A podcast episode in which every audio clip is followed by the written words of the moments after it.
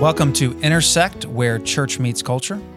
I'm Josh Desch, pastor of community and discipleship at Northeast Presbyterian Church in Columbia, South Carolina, and I am joined, as always, by my pensive wife, Betsy. Hey, everybody. Betsy, you are always pensive, always thoughtful, and that's something I really admire about you. Thank you. Well, today we've got a book report, and it is, it's going to be a lively one, folks. The name of the book that we are going to review today is a book called The Coddling of the American Mind, How Good Intentions and Bad Ideas Are Setting Up a Generation for Failure. This has been a controversial, much talked about, much discussed book. It has, in many ways, lit a fire under those who are evaluating what's going on in academia, higher education. Bets, do you want to very briefly introduce the two authors of this book, who these folks are, and, and what a little bit of the background of the book is? Yeah, this book came out um, in two thousand eighteen. The authors are named Greg Lukianoff and Jonathan Haidt. So um, this originally, this material originally came out in an article by the same name published in The Atlantic in September of two thousand fifteen.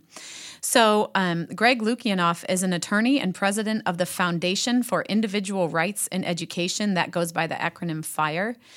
And Jonathan Haidt is um, the Thomas Cooley Professor of Ethical Leadership at New York University Stern School of Business. He has a P H D in social psychology. All right, so to set this book report up, we want to play a YouTube clip for all of you. Now, what you're going to be hearing is student protesters at Yale University, and they are speaking to the master of their college, who is a professor who also functions something like an R A or a dean. Uh, basically, these professors live with their families uh, on the residential campus with the students to provide. There's supposed to be something like a parent figure uh, to invest in the students at Yale. I'm sure that I could give a better description of that. So, okay, so imagine you've got a group of undergrad students, and they're speaking to the master of this house at Yale. So we're sitting here telling you that you are being racist, you are being offensive, you admitted that you hurt us. Why can't you say sorry? That has been my biggest reaction from this email, is that you're not listening. It is no longer a safe space for me. And I find that incredibly depressing. Okay. So I don't know if you caught all of that, um, but that was, like Josh said, students talking to a professor at Yale saying that they felt unsafe, they were upset. Yep. yep. Well, well, really, if if you'll, and we'll we'll link to the full video. These students are deeply troubled. Mm-hmm. They are very, very upset. And this video goes on for many more minutes. They are hurt and becomes increasingly um, urgent and yep. distressed in tone. Very, they are very, very distressed. So you can imagine, uh, you're you're wondering, what is this about? I mean, was this about Uh, a student murdered on campus, about a horrible assault, about some terrible uh, event occurring? I mean, surely this has to be the result of uh, some major issue in these students' lives, right, Bets? Yes. So we're going to revisit that um, interaction. But I just want to recommend this book, guys. This book is so important for parents, for grandparents, for educators, really for anyone who loves children and teens and young adults. Um, it speaks about broad trends in how we think about children and education. And, you know, you may not agree with it all. You may sure. not agree with the perspective of the authors, but it's very provocative. And I think it's great for starting different conversations. So just to set the stage, you may think, well, what's the context of this book? Why was it written? So I'm going to read you what I surmised was the thesis of the book. It's a little bit of a longer co- a longer quote from the introduction, so just hang with me. So the author is jumping right in, talking about the Atlantic article that was the starting point of the book that came out in two thousand fifteen. The book came out in two thousand eighteen. So now he's going to reference that article. In that article, we argued that many parents, K through twelve teachers, professors, and university administrators have been unknowingly teaching a generation of students to engage in the mental habits commonly seen in people who suffer from anxiety and depression. We suggested that students were beginning to react to words, books, and visiting speakers with fear and anger because they had been taught to exaggerate danger, use dichotomous or binary thinking, amplify their first emotional responses, and engage in a number of other cognitive distortions. Such thought patterns directly harm students' mental health and interfered with their intellectual development, and sometimes the development of those around them. At some schools, a culture of defensive self-censorship seemed to be emerging, partly in response to students who were quick to call out or shame others for small things that they deemed to be insensitive, either to the student doing the calling out or to members of a group that the student was standing up for. We called this pattern vindictive protectiveness and argued that such behavior made it more difficult for students to have open discussions in which they could practice the essential skills of creative thinking and civil disagreement. Yep. So that was what led the authors to write that article in two thousand fifteen. Then the same trends continued and even intensified, and so the book is an extension of the questions yep. raised by that initial article. So so what these authors are arguing is that by coddling institutions of higher education, not all of them, of course, but the mainstream, the dominant view, are actually stunting mm-hmm. the maturity, the intellectual, emotional maturity that adolescents need to become functioning, contributing members of society. Mm-hmm. That instead of building resilient people that know how to fail and get up and try again and, and to talk to figure out life with. And to interact and to be civil, that basically we are wrapping young people in emotional bubble wrap mm-hmm. and saying we got to keep them away from anything that could ever offend them. That's right. Right? So th- kind of the... um. The working thesis of this book, like I said, was the book addresses the three great untruths that are often taught our children and teens in our culture, whether or not we're aware or intend to teach this. So here they are, guys. Listen up. The first one, the untruth of fragility. What doesn't kill you makes you weaker. The second one, the untruth of emotional reasoning. Always trust your feelings. And the third great untruth is the untruth of us versus them. Life is a battle between good people and evil people. So let's go back to our Yale confrontation that we referenced at the beginning of the episode and see if we can use that confrontation to illustrate what the authors are talking about, okay? So I'm going to read you another section from the book that describes what happened in that confrontation, what led to it, and what happened after that. So here we go. Another conflict over an email was unfolding at Yale. Erica Christakis, a lecturer at the Yale Child Study Center and associate master of Silliman College, one of Yale's residential colleges, wrote an email questioning whether it was appropriate for Yale administrators to give guidance to students about appropriate and inappropriate Halloween costumes, as the college dean's office had done. Christakis praised their, quote, spirit of avoiding hurt and offense, but she worried that, quote, the growing tendency to cultivate vulnerability in students carries unacknowledged costs.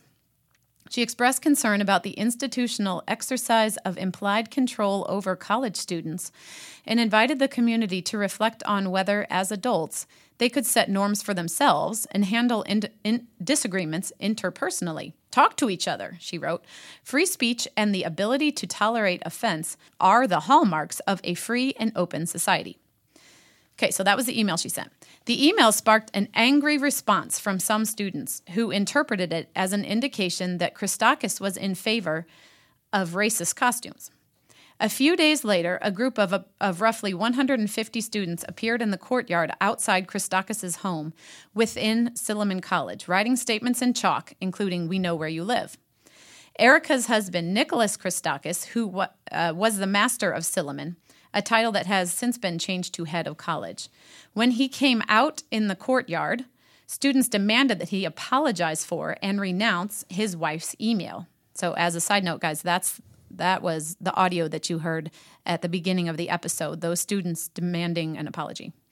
Nicholas listened, engaged in dialogue with them, and apologized several times for causing them pain, but he refused to renounce his wife's email or the ideas it espoused. Students accused him and Erica of being racist and offensive, stripping people of their humanity, creating an unsafe space, and enabling violence. They swore at him, criticized him for not listening, and for not remembering students' names. They told him not to smile, lean down, or gesticulate. and they told him they wanted him to lose his job. Eventually, in a scene that went viral, one student screamed at him, "Who hired you?" I'm leaving out the expletive. "You should step down. It's not about creating an intellectual space. It's not. It's about creating a home here. You should not sleep at night. You are disgusting." Mm. The next day, the president of the university sent out an email acknowledging students' pain and committing to take actions that will make us better. He did not mention any support for the Christakises until weeks after the courtyard incident, by which time attitudes against the couple were entrenched. Amid ongoing demands that they be fired, Erica resigned from her teaching position. Nicholas took a sabbatical from teaching for the rest of the year, and at the end of the school year, the pair resigned from their positions in the residential college. Erica later revealed that many professors were very supportive publicly, but they were unwilling to defend or support the Christakises publicly because they thought it was too risky and they feared retribution. Mm. So that is, like I said, that is um, so the that, confrontation that, that was playing out. All that was over Halloween costumes. It was okay. So here's the deal, guys. This was over an email. The Yale administration sent an email to students asking them to be very sensitive in the Halloween costumes that they chose when they celebrated Halloween. Okay. It, I, I read the email. It was pretty silly considering you're writing to young adults. So then Erica Christakis, a, a Yale professor, wrote this email saying, "Hey, Yale administration, don't we think that the students can make their own choices and they can deal with this themselves?" That email that she sent was so offensive it led to this wow. controversy. So she she wasn't even saying, "I support this costume that is racist no, or could be no, construed no, no, no, no. as racist." Or Not any, at all. She was, she was really encouraging them to act like adults and to try to exactly. uh, handle the situation on their own. Right. If you see someone... If they, if they were even to see something that bothered them. Yes. Yep. Exactly. So that's just very interesting. That happened in two thousand fifteen.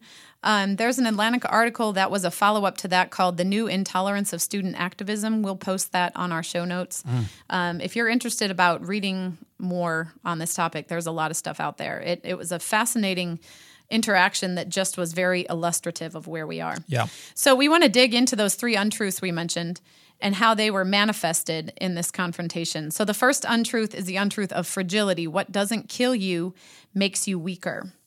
Okay, so this is, again, the authors telling us what's going on on college campuses. Certain kinds of speech. This is speech. This isn't even, you know, physical acts of violence or something like that. And even the content of some books and courses Um, was seen to interfere with students' ability to function. The students wanted protection from material that they believed could jeopardize their mental health by triggering them or making them feel unsafe. Yep. So somehow in this interaction, we see college students saying they felt unsafe because they didn't like the content just from of the email. email. Just right. So an email made them feel unsafe. That's right.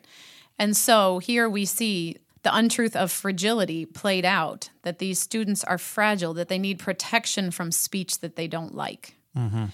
Um, and then... And, and can I can I just touch base here? Of course. So this is, this is when you hear statements like trigger warnings. Mm. What that means is a college professor will have to say, okay, we're going to discuss this book. You need to know that on page seventy-five... it describes uh, a rape or mm-hmm. sexual assault or um, someone is beaten or uh, and and increasingly works of great literature that have always been considered works of great literature or or history or these sorts of things are are heavily censored, mm-hmm. uh, you know, or they're either removed completely from the curriculum or it's imperative that the professor give a trigger warning. The idea being that the material could trigger Uh, some kind of, you know, emotion, emotion, emotional, yeah, or mental, uh, you know, instability or something. So what we don't want to say is that we shouldn't be sensitive to students who have had traumas in their past. Oh, absolutely, we should. We certainly should take um, all kinds of measures to to um, care for those students. But this is this is something that we're seeing broadly for all students, that there's this movement that safety no longer means physical safety; it's expanded to mean emotional safety. Yeah. To to care about people's feelings and emotional comfort, and that ideas can cause damage. Yeah, and it, and it should be pointed out that a lot of times, let's say you're reading a book that depicts slavery, there was a time in history where that would have been accepted. Now, if you're reading that at a place like Yale, slavery is being criticized. it's not even so much that the idea is being held, held as a good thing, but even reading it itself, mm. mm-hmm. even interacting with, with things that have actually happened in history or real ideas itself is now considered potentially really des- destructive. Mm-hmm. So the authors talk about this rise of a culture of safetyism. All right, obviously they invented that word. Um, but tying into the idea of fragility, safetyism refers to a culture or belief system in which safety has become a sacred value, which means that people become unwilling to make trade-offs demanded by other practical and moral concerns. Safety trumps everything else, no matter how unlikely or trivial the pot- the potential danger is. When children are raised in a culture of safetyism, which teaches them to stay emotionally safe while protecting them from every imaginable danger, it may set up a feedback loop in which kids become more fragile and less resilient. Yeah, so, you're unintentionally promoting anxiety. Yes, it's exactly. it's it's a good intention. I think we it should is a good intention. We should acknowledge that most of what we're talking about here is well-intentioned. Right. It's just the unintended consequences are not good. That's right. The authors talk about um, a lot of the things that we see are just, they're part of a larger trend that they call the problems of progress. So the term refers, this is how they define it, this term refers to a bad consequences produced by otherwise good social changes. So it's good to want to keep our kids safe. Sure. It's good to want to be sensitive to children who have been traumatized in different ways. Those are all good things. But then sometimes in our moves to be protective or to be, you know, to, to put out one fire, you're lighting another one unintentionally. Yeah. These these trends towards safety have been around for a long time. We're going to get into this later. But you know what safetyism is making me think of? Um, you remember rollerblades, Betsy? Did you rollerblade? Oh, heck yeah, I rollerblade. Yeah, I mean, you still, I, I'm sorry. No, you still rollerblade. I didn't make that past tense. Okay, all right. No, I man. don't really rollerblade anymore, but uh, I used to. We had routines to Mariah Carey. Yep. We had routines yep. to uh, Whitney Houston. Oh, man. Yep, Mar- rollerblade. I used to love going to the roller rink. Remember when you would rollerblade, remember all the pads that they made to put on for you? Okay, so let's go over the pads. You had the knee pads. Oh, yeah. You had the elbow pads. Elbow pads, wrist guards. You had the wrist guards. Mm-hmm. And you had the helmet. Mm-hmm. So you had they a should have lo- made like a butt pad, like a big pillow. A big butt pad. Yeah. So, I mean, if you if you went rollerblade, man, you just, I mean, you were the coolest cat on the block. Yeah. I mean. Totally. When, when you came out and you had all the. We are the, children of the nineties. We are, ch- man, I had all those pads on. I was ready to crash like eight hundred times with, yes. with all those. I had my wrist guards on. I had my elbow pads. Yep. Um, but it does make me think about there was a time where. Uh, kids never wore helmets and mm-hmm. just went out. And, um, of course, a helmet's a good thing. I always it want my kids thing. wearing a helmet. Right. But I, I guess the point I'm trying to make is, in many ways, the pendulum has just swung so far mm-hmm. away from sort of the laissez-faire, you know, days where parents didn't even know where their kids are. Or where they rode in a car without car seats. Oh, yeah. I mean, you hear that stuff all the time. Right. Hey, we're in the back of the station wagon, rolling you know, around. yeah, rolling around, having a wrestling match. Um, hey, it's good that we have all that stuff now. But mm-hmm. what what these guys are bringing up is how far the pendulum has swung the other right. way. Right. We've overcorrected. Yeah. So let's go back to the Christakis. The second untruth, the untruth of emotional reasoning, okay? Always trust your feelings. So where do we see that in this interaction? So wh- one thing that the authors really do a, a good job at drawing out is that this line of reasoning, um, everything rides on the listener's interpretation mm. of what you're hearing rather than the speaker's intention. Okay, so I don't know if our, um, I know a lot of our listeners will be familiar with the term microaggression. Um, this was popularized in a two thousand seven article by a Columbia University professor, okay? And I'm going to define it for you, a microaggression. Brief and commonplace daily verbal, behavioral, or environmental indignities, whether intentional or unintentional, that communicate hostile, derogatory, or negative racial slights and insults toward people of color. So uh, the authors also note that the term was first applied to people of color, but now it's applied much more broadly to things that don't involve race. Um, so again, we return to that, to the problem with the line of reasoning was the word unintentional. If the if the listener hears you saying something, It doesn't matter if that was the speaker's intention. That's how they heard it, and that's what they're going to ride with. So like Erica Christakis saying all this stuff about, you know, hey, figure out Halloween costumes yourselves. The the students heard her saying something that she wasn't saying, but they just they didn't stop to question it. They just kept on going and trusted their feelings. Yeah, it's incredibly subjective. Right, right. And no. um, so this is something that the authors say. Uh, the microaggression author encouraged the listener, whoever is hearing the microaggressions, to engage in emotional reasoning, to start with their feelings and then justify those feelings by drawing the conclusion that someone has committed an act of aggression against them. But it, it's not a good idea to start by assuming the worst about other people and reading their actions as uncharitably as possible. This is the distortion known as mind reading. And if it's done habitually and negatively, it's likely to lead to despair, anxiety, and a network of damaged relationships. Mm. So you can see that all over the internet too, though. You know, all of these arguments on Facebook or whatever, how often is there any charitable grace given to someone, or is it just a pile on like, hey, this is what you said, I don't care what you intended? You know, we see this everywhere, right? Especially with sound bites and right. short uh, statements and that sort of thing. Right. Yep. So the last untruth, guys, the untruth of us versus them, um, that's we see that everywhere. I mean, tribalism, isn't that just tribalism? Tribalism is everywhere in our mm-hmm. culture today. It's identity politics. Um, so one thing the authors talk about is there's two different kinds of identity politics. There's common humanity identity politics, where you talk about the things that unite you with your opponent. Or there's common I- common enemy identity politics, which is used by both ends of the political spectrum. You're, you are uniting against the other who is yep. evil. Yep. You see that on both ends, right? Yep. And left. Yep. That's such a huge problem. Yeah. To just view the other side as the enemy. It is. It it really, really is. Um, and when, again, when you're when you're combining that with a culture where you just look at words and don't consider intent, the other side just becomes more and more of an enemy.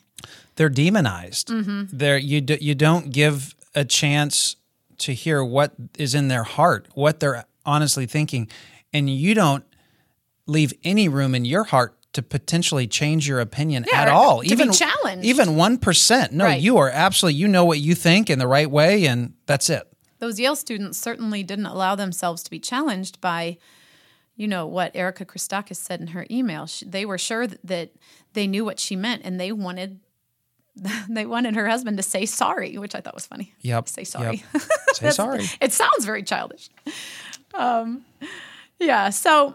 The authors, guys, we're going to wrap up pretty quick here. The authors give six factors contributing to how we um, got to this place, to this cultural moment where we see these three great untruths being taught.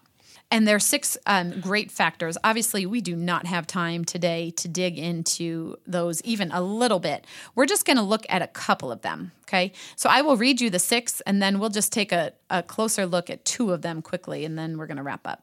Um, so the six factors contributing to how we got here. Here they are. Number one, rising political polarization and cross po- cross-party animosity of U S politics. We see that everywhere. Oh, yeah. Number two, rising levels of teen anxiety and depression.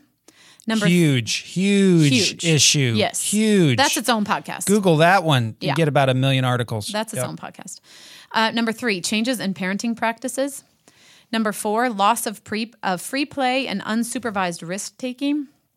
Number five, growth of campus bureaucracy and expansion of its protective mission. And number six, increased passion for justice. Okay, so we're just going to give a very glancing blow to, number one, the rising levels of teenage anxiety and depression. Um, so there's so much you could say about this. Why do we see teen anxiety and depression on the rise? And uh, the authors point to things like screen time, um, like social media. So this is this is a quote from the book. Less than two hours a day of screen time seems to have no deleterious effects. But adolescents who spend several hours a day interacting with screens, particularly if they start in their early teen years or younger, have worse mental health outcomes than do adolescents who use these devices less or spend more time in face-to-face social interaction. So what what the authors are saying is teens and young adults, you know, they're coming to college having less um, unsupervised time that that they're doing their own thing, more time on screens, more time being told that the world is a dangerous place and you're constantly unsafe. You know, so it's little it's little wonder that you're anxious about the world. There's world trends with political unrest. There's job prospects. There's student loans. I mean, I feel like people are always talking about student loans. Mm-hmm. So it's no surprise that our teens are having a hard time. Yeah, and these are real issues. But of course, as parents, we want our kids to be able to function in the world one day, mm-hmm. right? I right. mean, no one's saying I, I want my kids to not grow up till they're forty mm-hmm. and have to live with me. And, and you know, you want your child uh, to mature at the proper rate so that they can function and contribute and hopefully live for God's kingdom in the in the world. That's right. So we could say so much more about that. I mean, I, I'll just add, Bets, one final thing from me.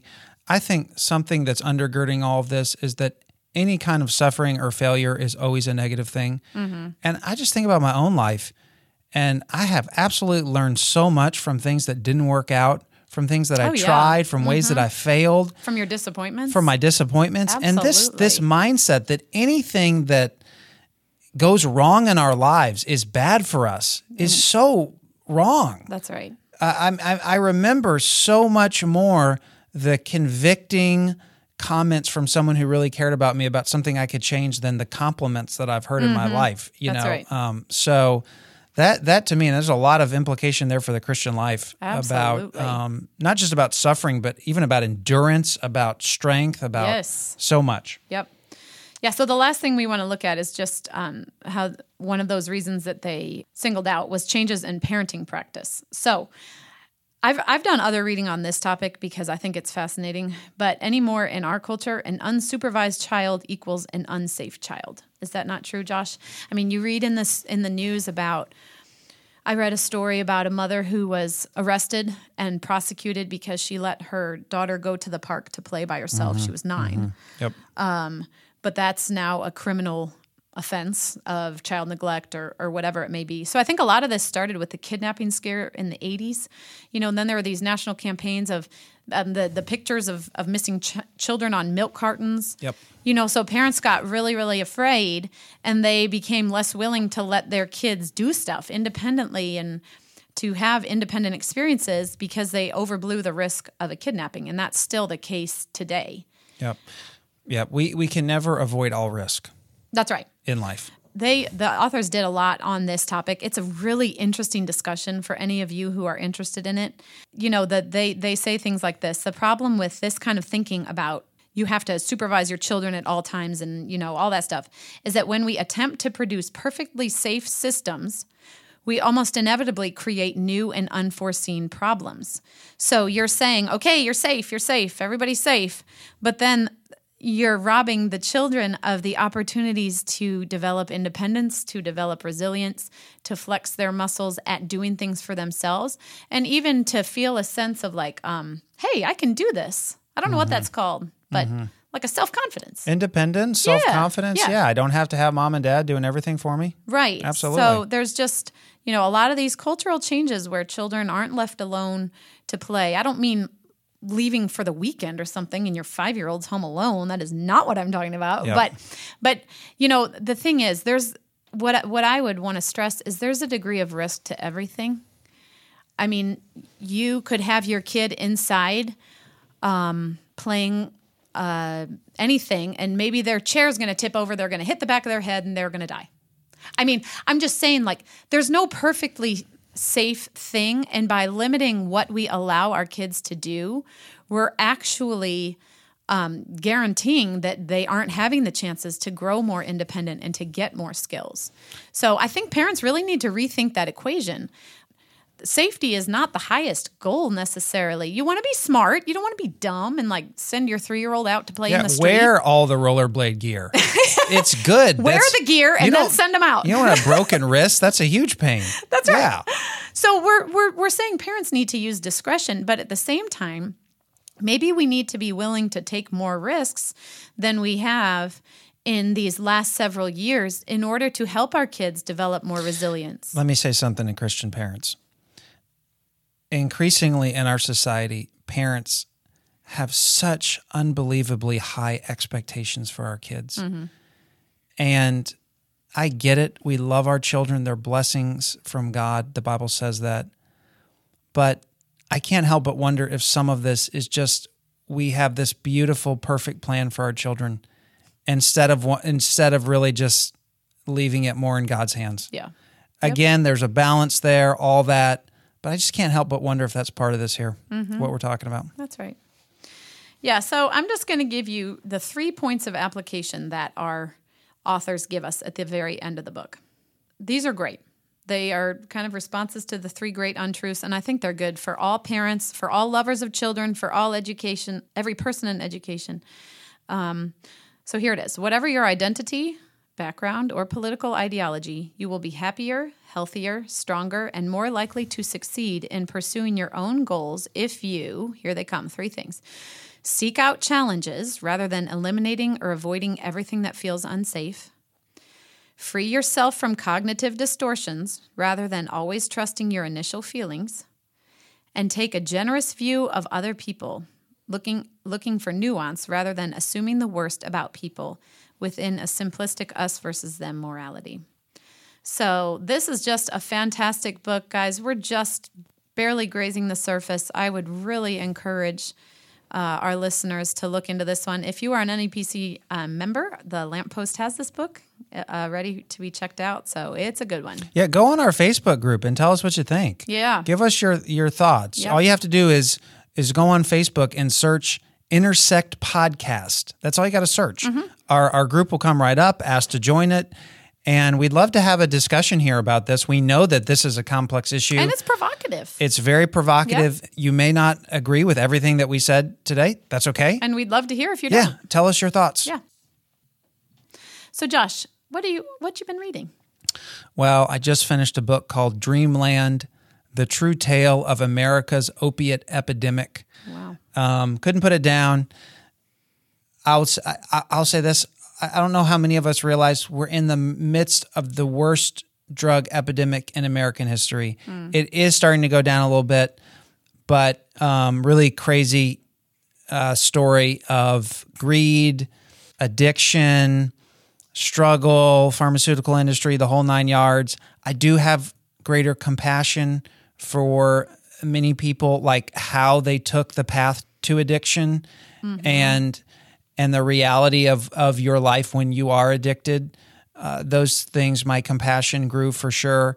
But um, yeah, it's really crazy how many Americans have become addicted to opioids. Mm. It's really wild. Mm. And uh, and actually, if you the history, um, the poppy plant is probably the the drug that humanity has the most long-standing love-hate relationship with mm. in our species history, really. Um, people have been using morphine for a long, long time. And uh, anyway, just quite a book. Sounds and like a good um, one. Gave me greater compassion for sure. Mm. Well, uh, we told you guys where about that Facebook group. Come and find us on Facebook. Just search up Intersect Podcast. You know that's what the kids say now? They say search up. Search up. Yeah, at least that's what our kids say. And I hear people saying this. Search it up. Search it up. Yeah. So like search that. it up. Search it up. Come on to Facebook and search it up. Intersect Podcast. Search up Instagram. Yeah, search us up on rest. Instagram. Uh, I don't know if we're using it right, but it's Intersect Podcast on Instagram. Go to Apple Podcasts, rate, yeah, review. Yeah, search us up on Apple Podcasts. Subscribe, Podcasts. all Absolutely. that. Give us a give us a five star. Write yep. write something nice, please. That yeah. sounded desperate. Um, and also, well, just if you want to. I mean... Feel free to send us an email, any comments, any feedback. It's intersect at any pres dot com. Thanks for listening and see you next time.